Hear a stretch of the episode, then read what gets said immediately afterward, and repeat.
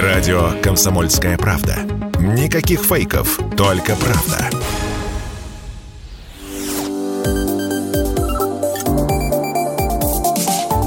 Что нового в «Союзное государство»?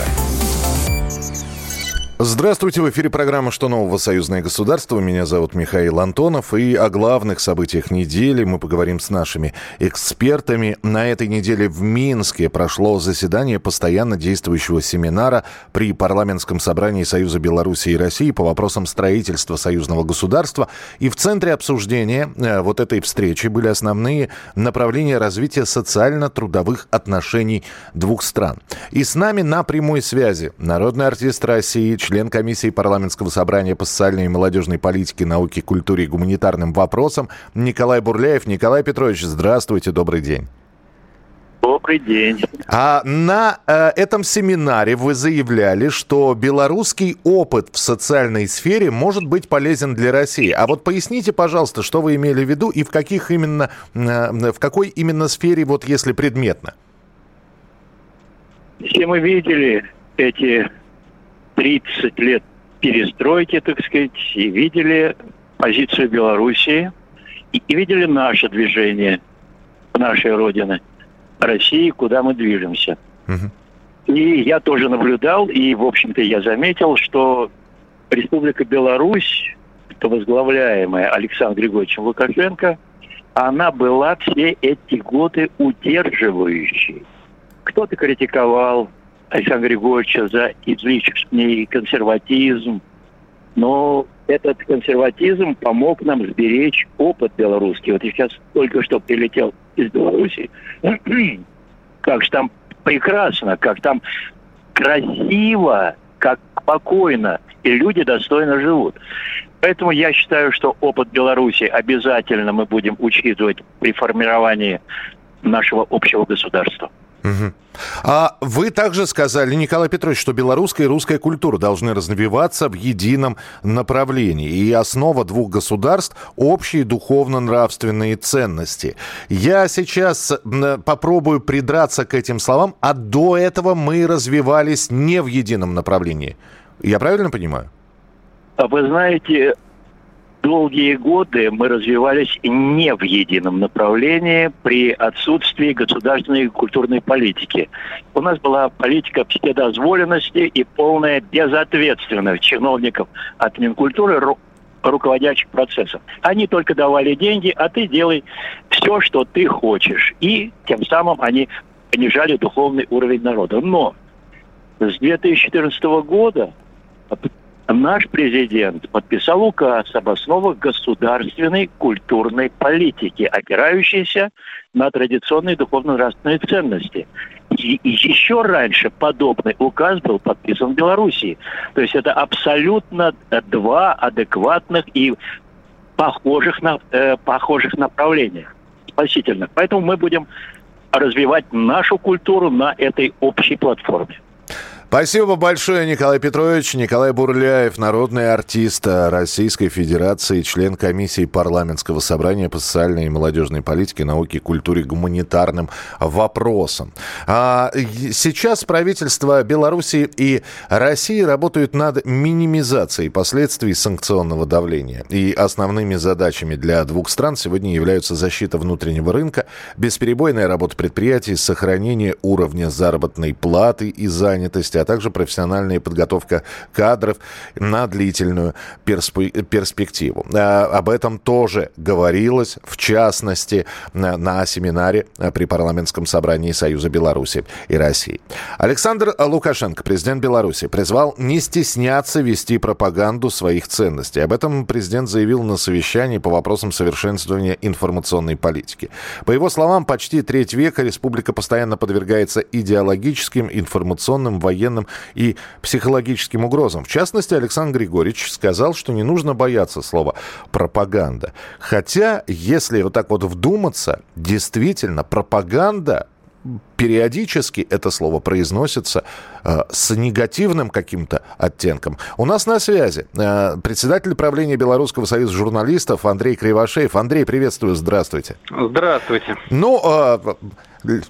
Стыдно ли быть пропагандистом? Можно ли пропаганду сделать? А может быть, просто другое слово найти? Или действительно пора уже перестать стесняться? Да, пропаганда.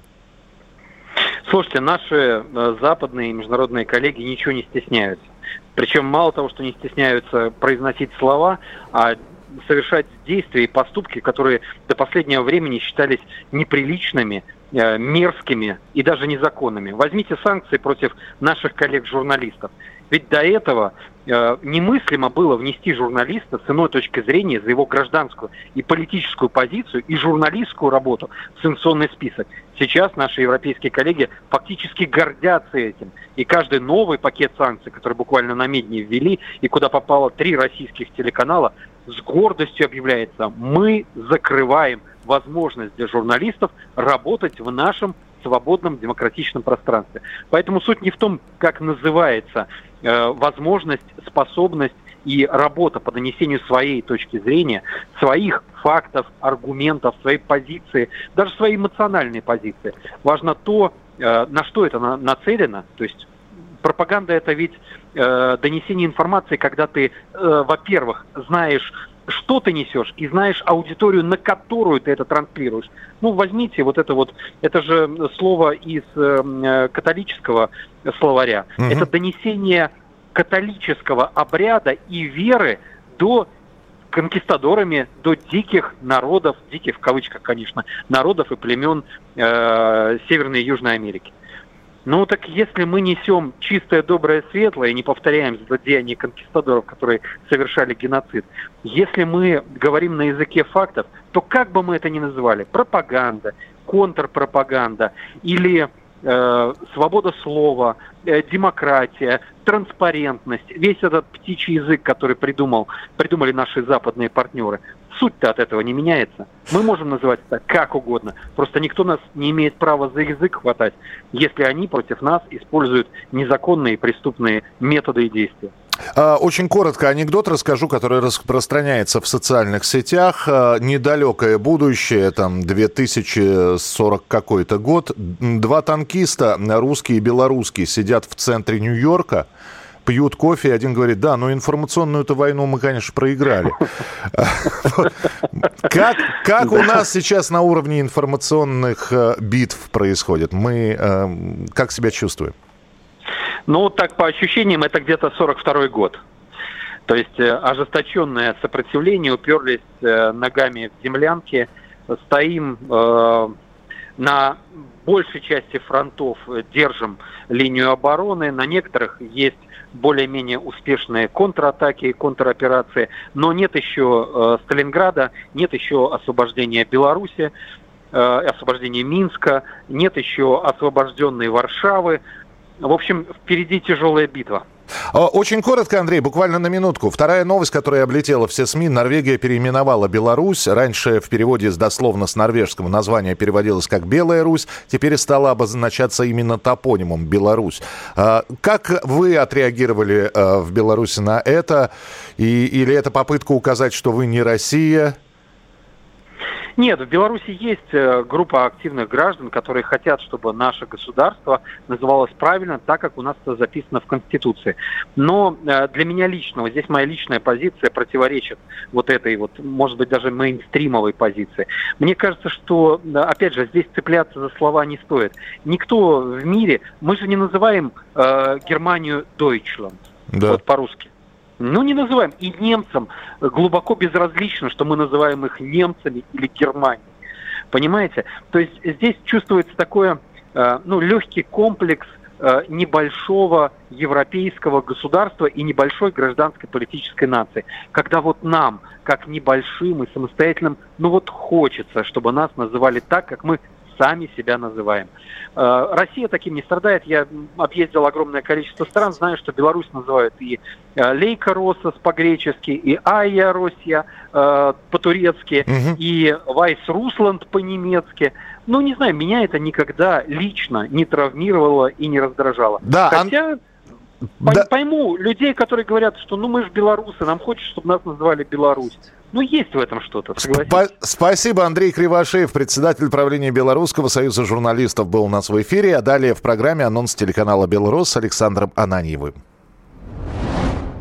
А помните ли вы, что впереди День России, 12 июня? Телеканал «Белрос» подготовил много подарков. Я хочу обратить ваше внимание на два из. Во-первых, вот слушайте, я не припомню ни одного отечественного многосерийного телефильма, вот именно в такой формулировке, потому что у меня никогда не поднимется рука называть «Мастера и Маргариту» по Михаилу Булгакову сериалом. Так вот, я не припомню ни одного отечественного многосерийного телефильма с таким звездным составом. Анна Ковальчук, Олег Басилашвили, Владислав Галкин, Кирилл Лавров, Александр Абдулов, Сергей Безруков, Валентин Гафт. И это я еще не дошел даже до середины этого списка величайших российских актеров.